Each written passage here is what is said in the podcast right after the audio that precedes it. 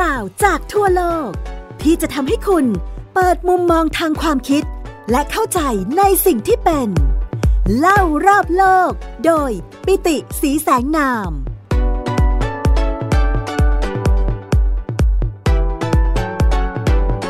สวัสดีครับ คุณผู้ฟังที่รักทุกท่านกลับมาพบกับผมปิติศรีแสงนาม และไทย PBS Podcast เล่ารอบโลกกันในตอนใหม่แล้วนะครับ สำหรับตอนนี้นะครับเราก็ยังอยู่กันในภาคต่อเนื่องนะครับของประวัติศาสตร์ สังเขตประวัติศาสตร์สามก๊ก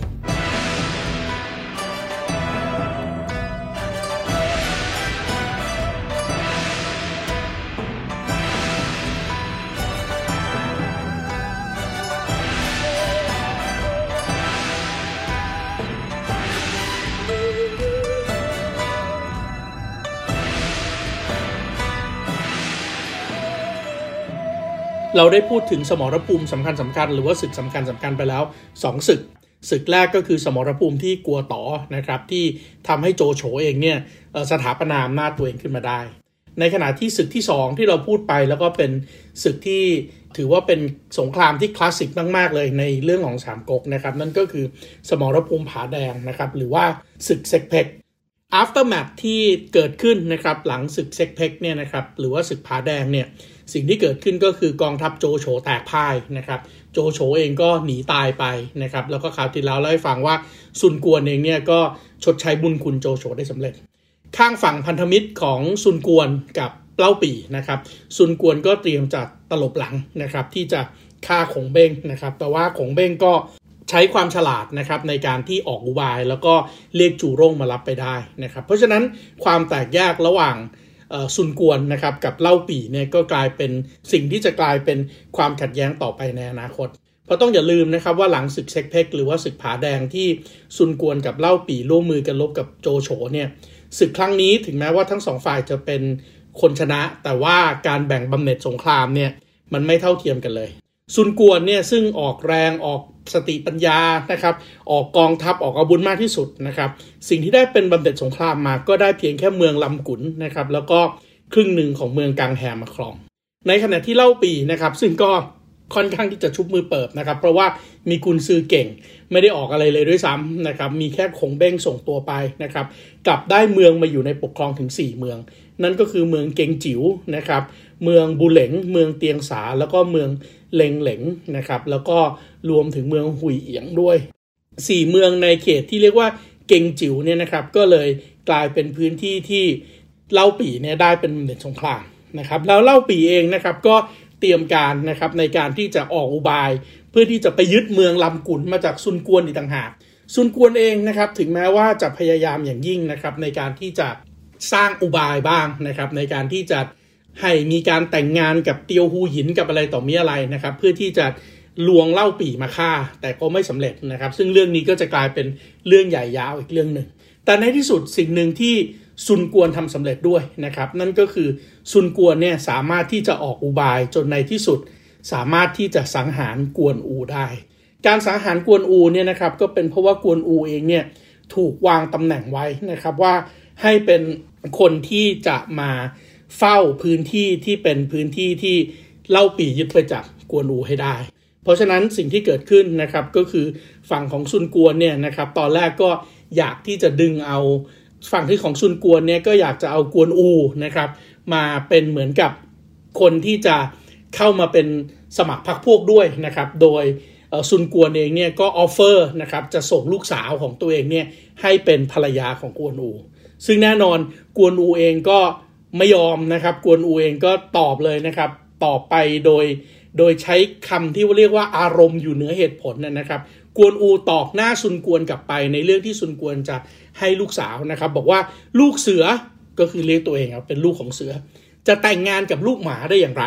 โอ้โห คุณลองนึกภาพดู ถ้าคุณเป็นซุนกวนอะ คุณเท่ากับโดนกวนอูด่าอยู่เลยใช่ไหมว่าคุณคือหมา แล้วลูกสาวของคุณคือลูกหมา ในขณะที่กวนอูเองเป็นลูกเสือ เพราะนั้นเมื่อเจอความรุนแรงแบบนี้เข้าไปสิ่งที่เกิดขึ้นก็คือซุนกวนพร้อมแล้วครับ ในการที่จะไม่ ไม่มีสัมพันธ์ใด ๆ กับเล่าปีต่อไป เพราะนั้นซุนกวนเองก็เริ่มสร้างพันธมิตรกับโจโฉแล้วก็วางแผนในการที่จะล้มกวนอู เพราะนั้นกองกำลังจำนวนมากเลยนะครับก็เริ่มต้นเข้ามานะครับในการที่จะยึดเมืองกาหนังนะครับ ซึ่งเมืองกาหนังเนี่ยก็เป็นเมืองที่ตัวของเล่าปีเนี่ยวางตำแหน่งกวนอูให้อยู่ดูแลอยู่ พอลุกลบเข้ามาได้กวนอูแพ้นะครับ กวนอูก็หนีออกไป พอกวนอูหนีออกไปก็หนีออกไปอยู่ที่เมืองลำกุน ซึ่งแม่ทัพของฝ่ายซุนกวนที่ชื่อลิบองเองเนี่ยก็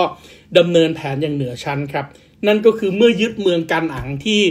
กวนอูดูแลอยู่ได้เนี่ยสิ่งที่เกิดขึ้นคืออะไรครับ แทนที่จะมาเอาเผาหรือเอาบำเหน็จสงครามหรือว่าฆ่าทหารทิ้งลิบองกับวางแผนครับว่าเมื่อยึดเมืองของกวนอูได้ ให้เลี้ยงดูนายทหาร ให้เลี้ยงดูประชาชน ให้เลี้ยงดูครอบครัวของกวนอู ที่ตกอยู่ในเมืองอย่างดีที่สุด โอ้โห เกิดอะไรขึ้นครับ สิ่งที่เกิดขึ้นก็คือ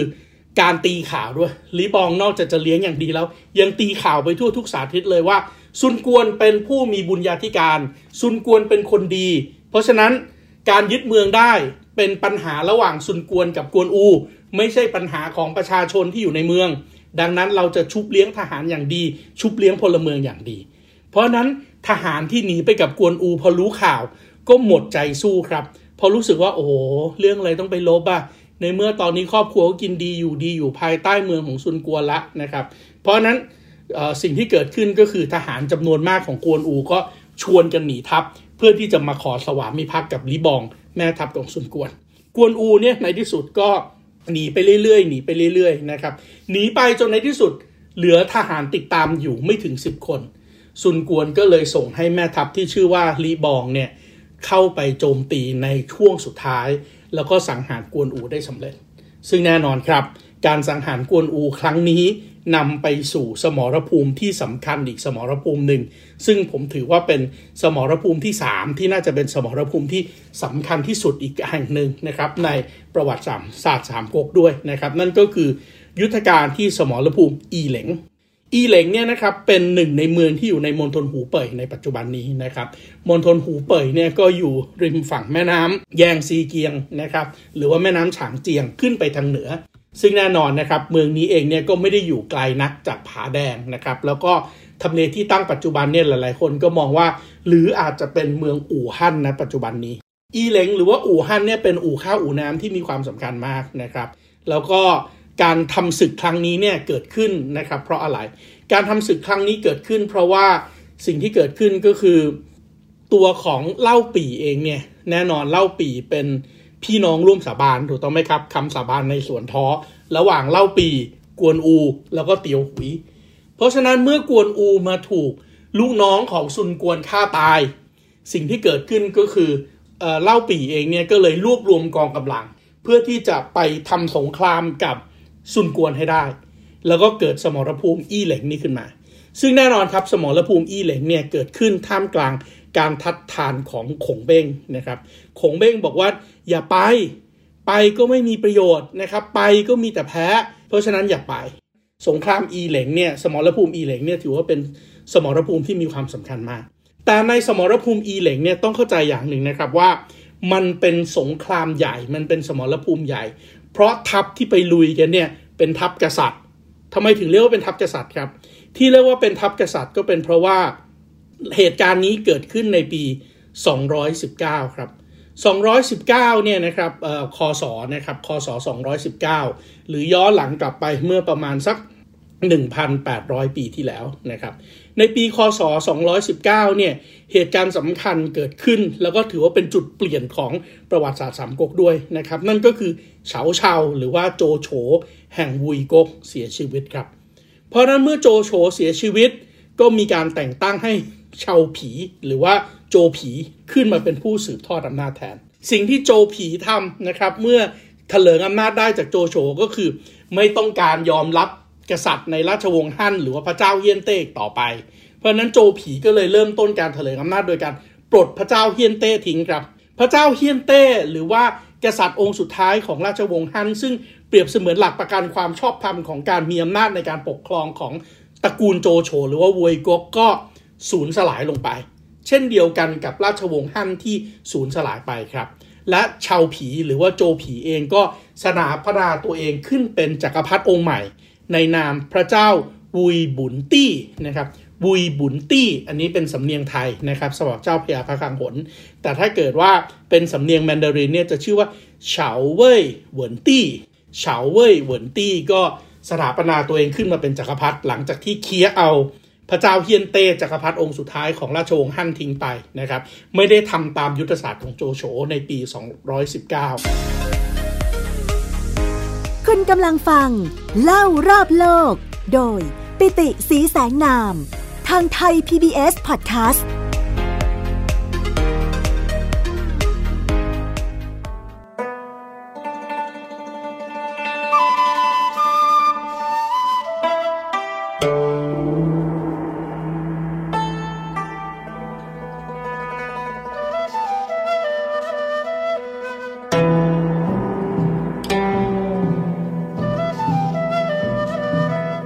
รุ่งขึ้นครับ 220 เล่าปีเองก็เลยสถาปนาตัวเองเป็นจักรพรรดิบ้างนะครับทางด้านตะวันตกของประเทศจีน แล้วก็สถาปนาตัวเองเป็นพระเจ้าฮั่นตงอ๋องนะครับก็คือยังบอกว่าฉันนี่แหละยังคงเป็นจักรพรรดิในราชวงศ์ฮั่นต่อไป แล้วก็เรียกตัวว่าฮั่นตงอ๋อง ซึ่งอันนี้เป็นเป็นสำเนียงของของพระเจ้าพญาพระคังหนนะครับสำเนียงแต้จิ๋วสำเนียงฮกเกี้ยน ถ้าเป็นสำเนียงจีนกลางนี่จะเรียกว่า ฮั่นจงหวางนะครับฮั่นจงหวาง แน่นอนเมื่อเล่าปีก็ตั้งตัวเป็นกษัตริย์ โจผีก็ตั้งตัวเป็นกษัตริย์ เพราะฉะนั้นซุนกวนเองก็ตั้งตัวเป็นจักรพรรดิด้วยในนามจักรพรรดิอู่ต้านะครับหรือว่าถ้าเป็นสำเนียงจีนกลางเนี่ยจะเรียกว่าหูต้าตี้หูต้าตี้ของซุนกวนก็ตั้งขึ้นมา เพราะฉะนั้นตอนนี้ในจีนก็เลยมีจักรพรรดิสามคนพร้อมกัน ดังนั้น สมรภูมิอีเหลงที่เล่าปีรวบรวมกำลังพลได้ถึง 75,000 นาย จะไปลบกับซุนกวนเนี่ยนะครับก็เลยกลายเป็นทัพจักรพรรดิทัพกษัตริย์ทั้งสองฝ่าย ถึงแม้ว่าขงเบ้งจะห้ามปรามนะครับแต่ว่าคนที่เต็มไปด้วยความแค้นที่จะไปล้างแค้นให้กับน้องชายร่วมสาบานของเล่าปีซึ่งก็คือกวนอูเนี่ยมันห้ามไม่ได้หรอกครับ เพราะนั้นลูกชายของกวนอูนะครับชื่อว่ากวนหิน หรือว่ากวนซินเนี่ยนะครับก็เดินทางเข้าไปเป็นหนึ่งในแม่ทัพของจักรพรรดิเล่าปี่พร้อมกับนายทหารอีก 75,000 นาย เช่นเดียวกันครับกับอีกคนหนึ่งนะครับ ซึ่งก็คือลูกชายของติวหุยนะครับ ลูกชายของเตียวหุยเนี่ยชื่อว่าเตียวเปานะครับ เตียวเปานะครับก็เข้ามานะครับร่วมเป็นแม่ทัพไปด้วยนะครับ เพราะฉะนั้นทัพกษัตริย์ของพระเจ้าเล่าปี่เนี่ยก็ถือว่าเป็นทัพที่ยิ่งใหญ่มาก แต่แล้วทัพนี้เนื่องจาก ไม่ได้มีสายบุญเลยถูกต้องไหมครับ เพราะว่าขงเบ้งบอกแล้วว่า ไม่สามารถที่จะเอาชนะได้หรอกนะครับ เพราะฉะนั้นสิ่งที่เกิดขึ้นก็คือลกซุนครับหรือว่าลู่ซุน ซึ่งเป็นแม่ทัพใหญ่ของงอกก หรือว่าซุนกวนเนี่ยก็ใช้นโยบายหลอกล่อให้กองทัพของเล่าปีถลำลึกเข้าไปในดินแดนของซุนกวน เล่าปีเองไม่รู้อิโนอิเน่ก็ถลำลึกตามเข้าไปด้วยครับ แต่พอเข้าไปถึงสิ่งที่เกิดขึ้นคืออะไรครับลกซุนเองก็ประกาศปิดประตูเมืองไม่ออกมารับศึกครับ การไม่ออกมารับศึกแปลว่าอะไรแปลว่าซุนกวนผ่านทางแม่ทัพที่ชื่อลกซุนเองเนี่ยก็ต้องเตรียมอาหาร เตรียมสเสบียง เตรียมอาวุธไว้ในเมืองแล้วใช่ไหมฮะในขณะที่ฝ่ายที่เป็นฝ่ายเดินทางมาจากแดนไกล เพื่อที่จะมาบุก ฝ่ายบุกเนี่ยมันสู้ฝ่ายที่เป็นทีมเย่าไม่ได้อยู่แล้ว ทีมเยือนเองเนี่ยในที่สุดสิ่งที่เกิดขึ้นคืออะไรครับ ก็คืออ่อนแอเหน็ดเหนื่อย เมื่อยล้าขาดสเสบียง เมื่อเหน็ดเหนื่อยเมื่อยล้าขาดสเสบียง ทหารทุกคนไม่มีกระจิตกระใจรบ สิ่งที่ลกซุนแม่ทัพของฝ่ายซุนกวนทำก็คือ เริ่มต้นโดยการจุดไฟเผาครับ เมื่อจุดไฟเผาค่ายของเล่าปีเล่าปีก็สูญเสียยับเยินนะครับ เล่าปีกวนหินแล้วก็เตียวเปาเนี่ยหนีไปได้อย่างทุลักทุเล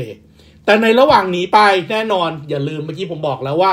ซุนกวนเองล่อให้ทัพของเล่าปีถลำลึกเข้าไปในดินแดนของซุนกวนแล้ว เพราะนั้นในการที่จะถอนทัพกลับออกมา เล่าปีก็เจอวงทหารของซุนกวนที่นำโดยแม่ทัพชื่อว่าจูเหียนนะครับหรือว่าจูหลานนะครับในภาษาจีนกลางเนี่ยปิดล้อมไว้อีกครั้งหนึ่งนะครับเพราะฉะนั้นทัพของเล่าปีเองก็สาหัสครับ ในที่สุดทำยังไงครับขงเบ้งก็เลยต้องส่งยอดมนุษย์ที่เป็นยอดฝีมือในประวัติศาสตร์สงครามของ สามก๊กมาช่วยนะครับ นั่นก็คือจูรงจูรงก็เลยมาฝ่าทัพนะครับของจูเหียน แล้วก็พาเล่าปีนี้ออกไปได้ แต่ว่าพอหนีออกไปได้สิ่งที่เกิดขึ้นคืออะไรครับ สิ่งที่เกิดขึ้นก็คือเล่าปีเองเนี่ยนะครับก็เสียใจเป็นอันมากนะครับเสียใจทั้งที่พ่ายแพ้สงครามนะครับอับอายนะครับที่แก้แค้นให้ทั้งกวนอู แล้วก็เตียวหุยก็ไม่ได้สำเร็จนะครับ เพราะฉะนั้นในที่สุดก็ตรอมใจ ตรอมใจกินข้าวไม่ได้ก็ป่วยหนัก ป่วยหนักเสร็จแล้วในที่สุดก็สิ้นพระชน เพราะนั้นจักรพรรดิเล่าปีที่ถลิงอำนาจขึ้นมานะครับแล้วก็เรียกตัวเองว่าฮั่นตงอ๋องนะครับหรือว่าฮั่นจงหวางเนี่ยก็อายุ 63 ปีนะครับแล้วก็แน่นอนเมื่อเมื่อเล่าปีเสียชีวิตไปนะครับลูกชายก็คืออาเตาอาเตาเองเนี่ยก็ก็เป็นเด็กสปอยครับเป็นเด็กที่ถูกตามใจมาตั้งแต่เด็กนะครับเพราะฉะนั้นก็ ถ้าพูดภาษาปัจจุบันก็คือติงตองนะครับไม่เอาไหนนะครับไม่ได้ตั้งใจเรียนหนังสือ ไม่ได้ตั้งใจเรียนอาวุธ เอาดีทางไหนก็ไม่ได้นะครับถึงแม้จะสถาปนาตัวเองเป็นกษัตริย์ แต่นี่ก็คือจุดเริ่มต้นของจุดจบอย่างเป็นทางการแล้วสำหรับโจโกก ในที่สุดต้องทำยังไงล่ะ ในที่สุดโจโกกเองเนี่ยก็ต้องยอมส่งทูตไปเจรจาขอความช่วยเหลือจากซุนกวน เพื่อที่จะให้มาช่วยกันนะครับในการที่จะรับศึก เพราะว่า แน่นอนเมื่อเล่าปีทาย ฝ่ายโจผีที่รอโอกาสอยู่แล้วก็เตรียมตัวที่จะเข้ามาขยี้แล้วโจกกเองนะครับ ซึ่งนำโดยอาเตาเองเนี่ยก็ไม่มีแสนยานุภาพที่เพียงพอในที่การที่จะมีอำนาจขึ้นมาได้อีกเลย เพราะฉะนั้นโจกกก็เลยจำเป็นที่จะต้องไปขอความช่วยเหลือจากซุนกวนมาอีก แน่นอนถึงตอนนี้เราก็เห็นแล้วครับว่า 2 ใน 3 ของ 3ก๊กเนี่ยนะครับนั่นก็คือก๊กของเล่าปีเองเนี่ยไม่มีทางที่จะพยานขึ้นมาได้อีกแล้ว มีแต่รักษาพื้นที่ของตัวเองไว้ให้ได้ แล้วในที่สุดใครล่ะที่เป็นผู้ชนะในสงครามครั้งนี้ คนที่เป็นผู้ชนะสงครามครั้งนี้กลับไม่ใช่ทั้งโจผีที่เป็นทายาทของโจโฉ ไม่ใช่ทั้งซุนกวน และไม่ใช่ทางอาเตาที่เป็นลูกของเล่าปีครับ แต่คนที่เป็นผู้ชนะที่สุดในสงครามครั้งนี้ ไม่ใช่ทั้งวุยกก ไม่ใช่ทั้งโจกก และไม่ใช่งอกกครับ หากแต่เป็นบุคคลในตระกูลซูมา หรือว่าซือมา และนี่คือการเริ่มต้นประวัติศาสตร์บทใหม่ด้วยครับ นั่นก็คือการเริ่มต้นของบุคคลสำคัญอีกคนหนึ่งในเรื่องสามก๊กนั่นก็คือซือมาอี้นะครับหรือว่าซูมาอี้นะครับซึ่งเราจะมาเล่ากันในตอนต่อไปครับว่าซูมาอี้ผู้ที่จะกลายเป็นผู้ชนะในสงครามสามก๊กเนี่ยเขาเป็นใครสำหรับวันนี้ผมปิติศิษนามขอลาไปก่อน พบกับไทย PBS Podcast เล่ารอบโลกในตอนสุดท้ายแล้วนะครับ ที่น่าจะเป็นสังเขปประวัติศาสตร์สามก๊กที่เราจะพูดถึงเรื่องของใครคือผู้ชนะในประวัติศาสตร์สามก๊กในไทยบิวเอสคาสในตอนหน้าครับ สวัสดีครับ ติดตามรับฟังรายการ